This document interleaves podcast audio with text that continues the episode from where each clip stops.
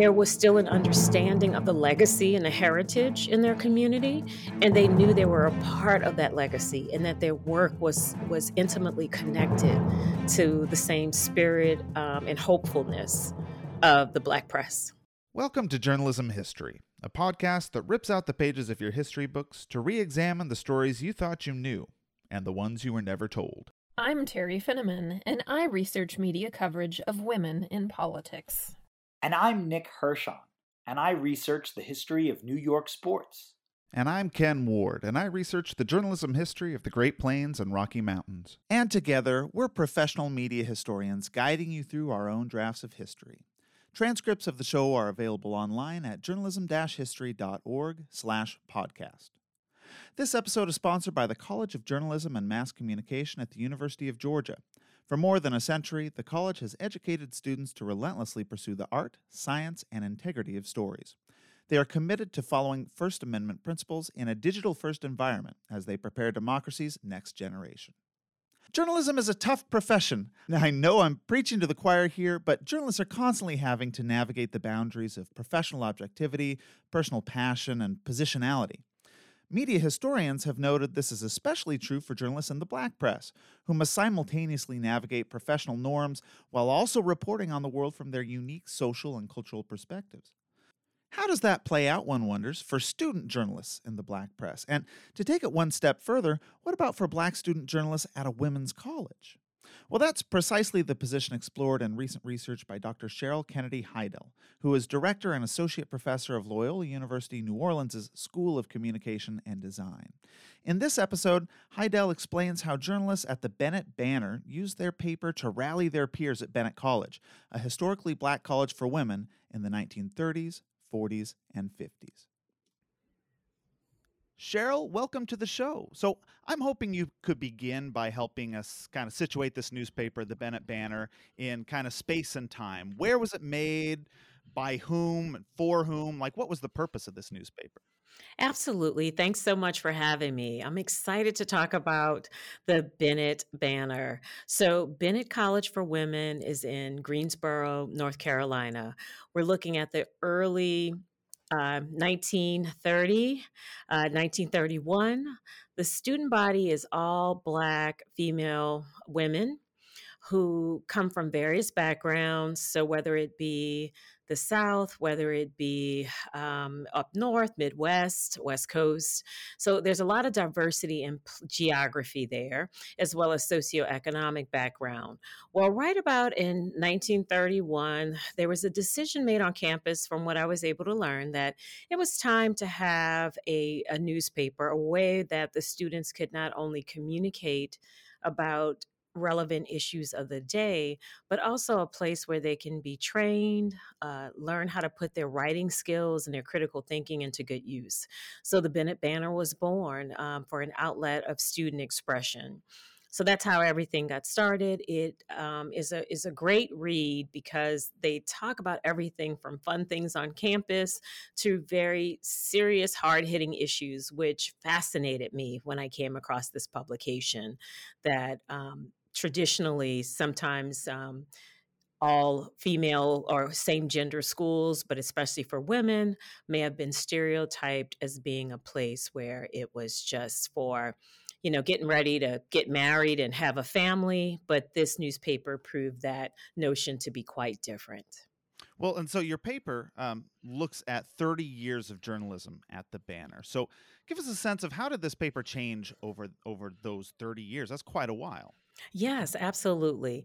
It started from the very first issue that I was able to comb through. They started off having a very strong voice, started off being a space for women celebrating womanhood and although the all diverse facets of it. So meaning they talked about race politics and community building. I noticed those themes reoccurring again and again over the course of the 30 year study. So, again, they, they started off with having a voice that mattered around current issues, but eh, they also had a sense of humor and they knew how to, um, I don't know, laugh when it was appropriate. But I will say, overall, throughout the 30 years of the study, they were extremely intentional with their words. They understood the moment, is another way I would categorize it, meaning that they knew it would their community would be better served if they took this opportunity to communicate with them seriously.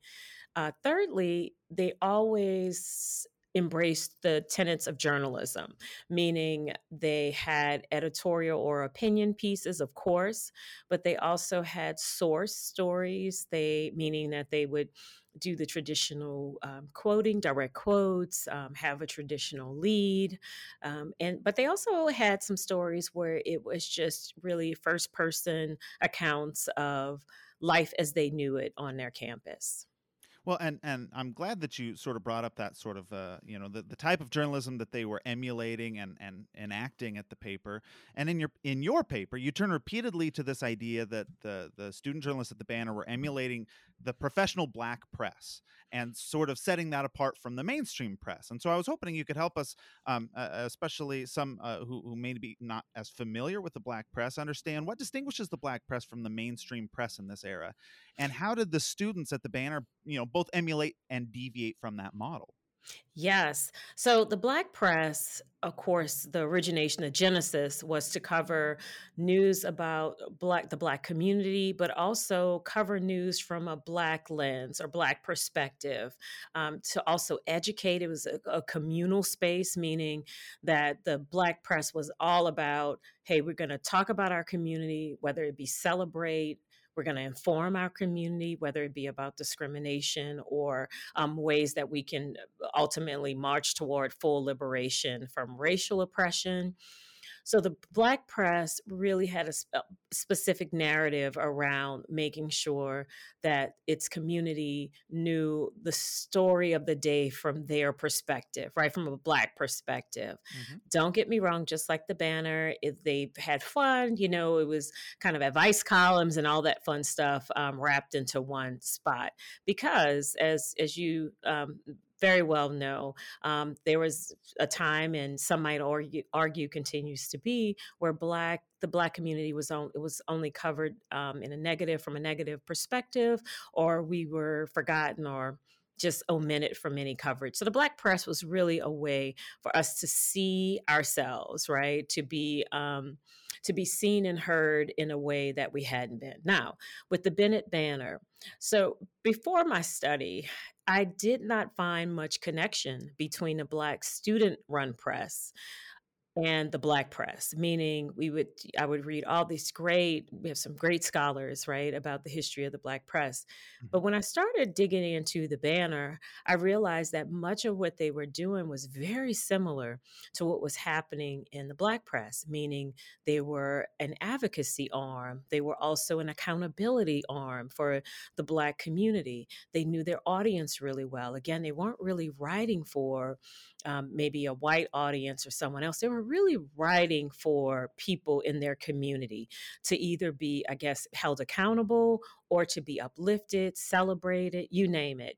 So I saw these same attributes in the banner and that there was a connection between the advocacy of the black press as well as the advocacy role of the student run the black student run press so there's a connection because in in many ways through my research and doing some oral interviews, I learned that even even though at the banner maybe they didn't say, "Oh yes, we're we're doing this exactly the way Ida B. Wells would um, do it," there was still an understanding of the legacy and the heritage in their community, and they knew they were a part of that legacy, and that their work was was intimately connected to the same spirit um, and hopefulness of the Black press.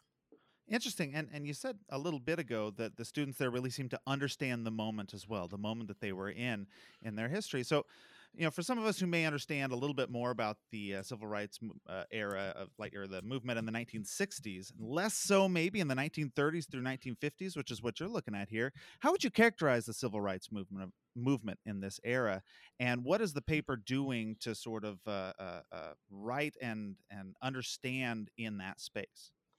Absolutely. So you'll often hear some scholars call the 1960s the modern day rights civil uh, civil rights movement, um, and before that, the time frame that I'm studying, there was always a, a march towards civil rights. It wasn't as well organized, as well thought out, um, perhaps as the 1960s.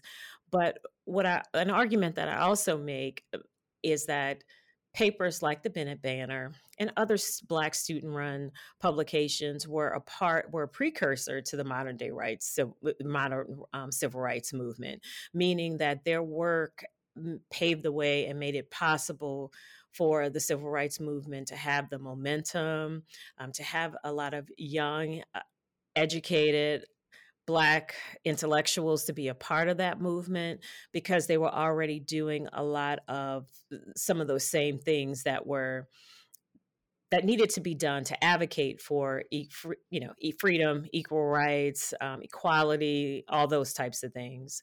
So that was one part, part about how they were attached. Also when i sat down and talked with um, her name is linda beatrice brown. She was a student at bennett college um, during the latter part of my study she also expressed how the students who wrote on the paper were seen on campus as true leaders, um, true scholars, uh, women who had um, found their purpose in terms of they were great writers and they wanted to find a way to share not only that gift or talent, but they also had ideas about how the world should be around them. So she, uh, I always remember this partner interview where she shared that the students on a paper were seen um, as um, it was a coveted position and to be recommended to write for the paper you were held in high regard. I also compare that to what we know about some of our or, or, many parts of the black press where it was an honor to to write for the paper where people in the community held you in high esteem. So those similarities continue again, and also just to kind of follow up on your question in terms of how this paper and so many others like it just uh, ultimately paved the way, whether quietly or forcefully, for what we saw um, burgeoning in the 1960s. Mm-hmm. Mm-hmm. I'm glad you brought up that that campus culture because that is one thing that absolutely fascinated me as I was reading your paper. Um, this kind of relation. First of all, it just seems like a fantastic campus community. It's it's it's incredible, and I was fascinated by the relationship that you wrote about between the paper and Bennett College. Right? They had a, an interesting relationship. The paper wasn't like a mouthpiece of the university, but they seemed to share a guiding philosophy, and so they kind of seemed to mutually reinforce one another. Can you talk about that relationship? You spoke you spoke a little bit about where the paper came from, but how did that relationship with the university and this student run newspaper um, continue over time? Very great question. I want to start off with the the phrase mouthpiece. So throughout the study, every now and then, the editors, the reporters, the editorial staff would discuss how they were not censored, they were not an, an arm of the administration, mm-hmm. that they were independent thinkers, and that this was something it was important that their community, their readership knew that. From time to time, in the letters to the editor, uh, one of their classmates would kind of accuse them of maybe perhaps being an arm of the administration, and they took particular exception to that. Hmm. Um, I think that that's also some similarities there in the Black press with um, those same accusations, right, of being maybe an arm of um, a government or an administration or or someone else. Mm-hmm. So they had an independent streak. From what I've been able to learn, that came directly from the faculty on campus who really wanted the newspaper to help the students involved to be leaders. And it's hard to be a leader when you're being told what to do is what um, so i asked um, in my interview with ms brown about the editorial meetings and how they would come up with story ideas and she said it would always be student driven they would all throw out ideas while an advisor might have been in the room. The advisor was just there to just kind of be a sounding board but not to jump in and be heavy handed so speaking it served as in many ways a microcosm of the campus community because it was an intimate campus not not large at all and the students came because of this one-on-one attention uh, to the to their development and i think the paper w- literally was an extension of what was happening in the on in, throughout the campus community. So it was a special place and i do believe that it made not only was it a special place, their writings reflected just how special a campus community it was, but it was nurtured. It seemed extremely intentional by the faculty. I would probably say the faculty first, that the students have um, an independent spirit and voice. Well, and it, it, seemed to me in, in your writing like these two got confidence from one another. Like you give the example in your paper of an incident where uh, uh, Dr. King was invited to campus to speak around 1958, I think it was. Mm-hmm. Um, and that almost didn't happen, but there was sort of rallying both on the part of the campus and in the paper, kind of helping each other um, push toward making that happen. Can you talk about that episode a little bit? Yes, absolutely. So, the president at the time, during the course of my study, Bennett hired, or the Board of Trustees brought on its first Black female president. And um, President Player, she was. I would say a quiet feminist, for, meaning she believed in the strength of womanhood. She also believed in the effectiveness that women could bring to um, pivotal issues of the day. She got wind of uh, Dr. King was supposed to have a visit. The NAACP was um, had invited him to to visit Greensboro, but because during that time um, he was falling in and out of popularity, and uh, the NAACP decided, hey, this doesn't seem like a great time for us to have him come, and we don't want to be associated or connected with him. Well, when she, the president of Bennett, got word of that, she decided to reach out to him and said, hey, you can come on our campus and um, you have a place at, at Bennett. And it was a from what I've been able to put together through the study, it was a beautiful occasion. There's a photo of Dr. King meeting with the reporters of the Bennett Banner, and it mm. was a one on one, meaning it was maybe three or four of the young women with Dr. King, and he answered questions.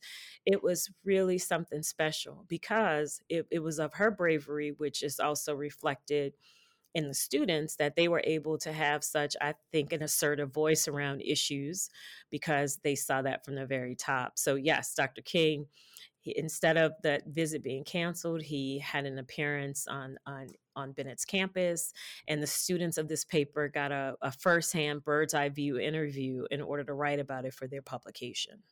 So, what other sorts of things were the students writing about? You say that they they clearly weren't, you know, reluctant to take on big issues of their time. What were the things that they were focused on then?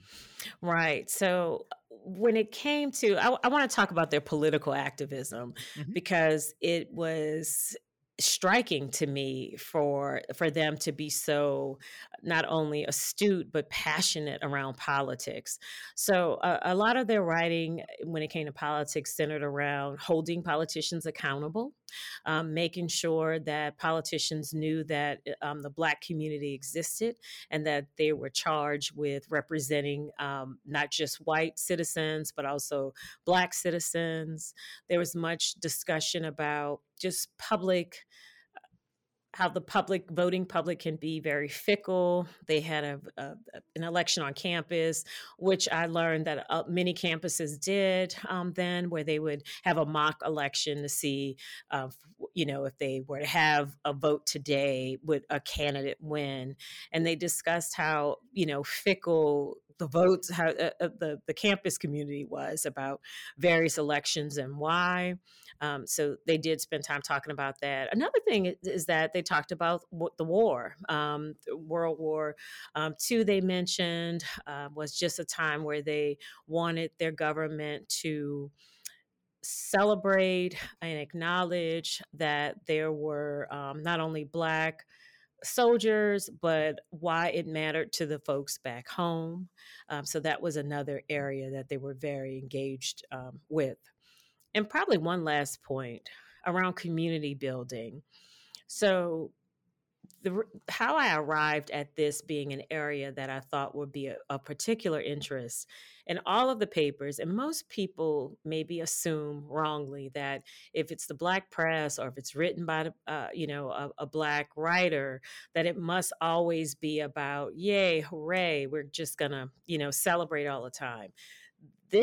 Their publications really held each other accountable in terms of whether they were paying attention in class, all the way from paying attention to class and giving it their all to are you paying attention to the world around you? You know, are you doing more? Are you just a part of an organization, meaning on campus organization because it's a the end thing to do, or are you using that organization to better yourself as a leader and as a citizen? It was fascinating to to read how they really did hold each other accountable for excellence, around excellence and being excellent.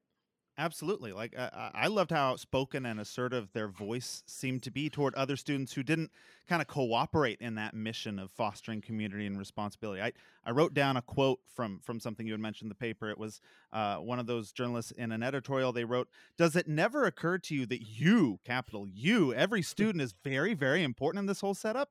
You make a college. You can make this the college, our college." And then they continued, on this campus, one is dependent on one another to a great extent. Therefore, my concern is for you and your concern is for me. What do you think it, what what drove those students to be so bold in that that community mission that they saw as a part of their campus? So I also believe they understood privilege. And what I mean by that is as black women, you know, in, between 1930 and 1959, there was still a lot of struggle, as you know, for, for black um, people, black women in particular. And so to be on this college campus, to be afforded a, a first class education, I think in so many ways they were empowered by that and they they understood again back to my phrase they understood the moment that they were in and I I do believe there was an activism sense because again they're in a bubble in college in Greensboro North Carolina and they and what I mean by bubble meaning that they're you know they're all there they're they, at least they're from a family that could afford it right afford them to have this education. So hey we're going to meet the moment. I I do believe that the faculty and administration also supported this notion of hey you have to you have to take control you, you have to really leverage your your place and space is what i like to say mm-hmm. and um that is speak up and speak out and the community really needs you it also might say a lot about HBCUs during that time, historically black colleges and universities, um, understanding that they had a, a, a very, very different mission um, during this early 20th century moments, right? Um, that people still were craving, hungry for the type of liberation that um, they knew they deserved and were really relying on you know those who could afford to be educated afford to speak out um, to really help them find that that space where we could finally get equality which is why i say this was really there were so many so many decades you know before but this period too was a, a really strong lead up to the 1960s civil rights movement do you have a sense? Uh, the uh, the study ends uh, at the end of the 1950s, if I'm if I understood correctly. Do you have yes. a sense what happened to this paper after that? Is it still yeah. in publication? Where is it gone? It's still in publication. Uh, I must say, you know, the the student run Black press to me mirrored greatly the Black press, the professional Black press, mm-hmm. because once some of our top newspapers started hiring black reporters as you know like during the 60s and 70s the black press really diminished in ways the same happened to the student run black press in, in on so many campuses and bennett is similar i would say from what i have been able to read from you know post 1959 that this window of time that i for my study was some of their strongest work in terms of advocacy accountability and just um, awaken the kind of writing that really awakens the soul. Uh, they're still pressing forward, don't get me wrong, but excuse me, this was some of their most profound work. Absolutely. Well, we're running short on time, but we have one last question we ask it to, uh, we put it to every guest. Uh, why, in your opinion, does journalism history matter? Oh, absolutely. Honestly, if we don't know the story, how the story um, begins or the middle of the story, how do we know how the story not necessarily will end, but will continue? I just believe journalism history is so much is so important to who we are for three reasons. Number one, it allows us to feel a sense of connection to what has come before us. Number two, it also reminds us that journalism is rooted in our, our country, our nation, our, our world, and how the, the work that all journalists do has um, either, in many cases, improved the way we see the world today. And three, because it also opens the curtains a little wider to how journalism really has not only touched every corner, but how diversity, how diverse journalism is, meaning how every community has been able to use journalism to help better its situation. And um, I really believe that journalism history, without it, that we will never fully understand the importance of the work that we do even today as journalists, or can't have the the right respect for journalists that we need to in order um, to make our community more informed and more um, intentional about the way we live. Absolutely. Excellent. Well, Cheryl, thank you very much for being on the show. I enjoyed this conversation. Thanks again for joining me. Thank you for having me, Ken. It's been a pleasure. Well, that's it for this episode. Thanks for tuning in and be sure to subscribe to our podcast. You can also follow us on Twitter at JHistoryJournal. That's all one word. Until next time, I'm your host, Ken Ward, signing off with the words of Edward R. Murrow. Good night and good luck.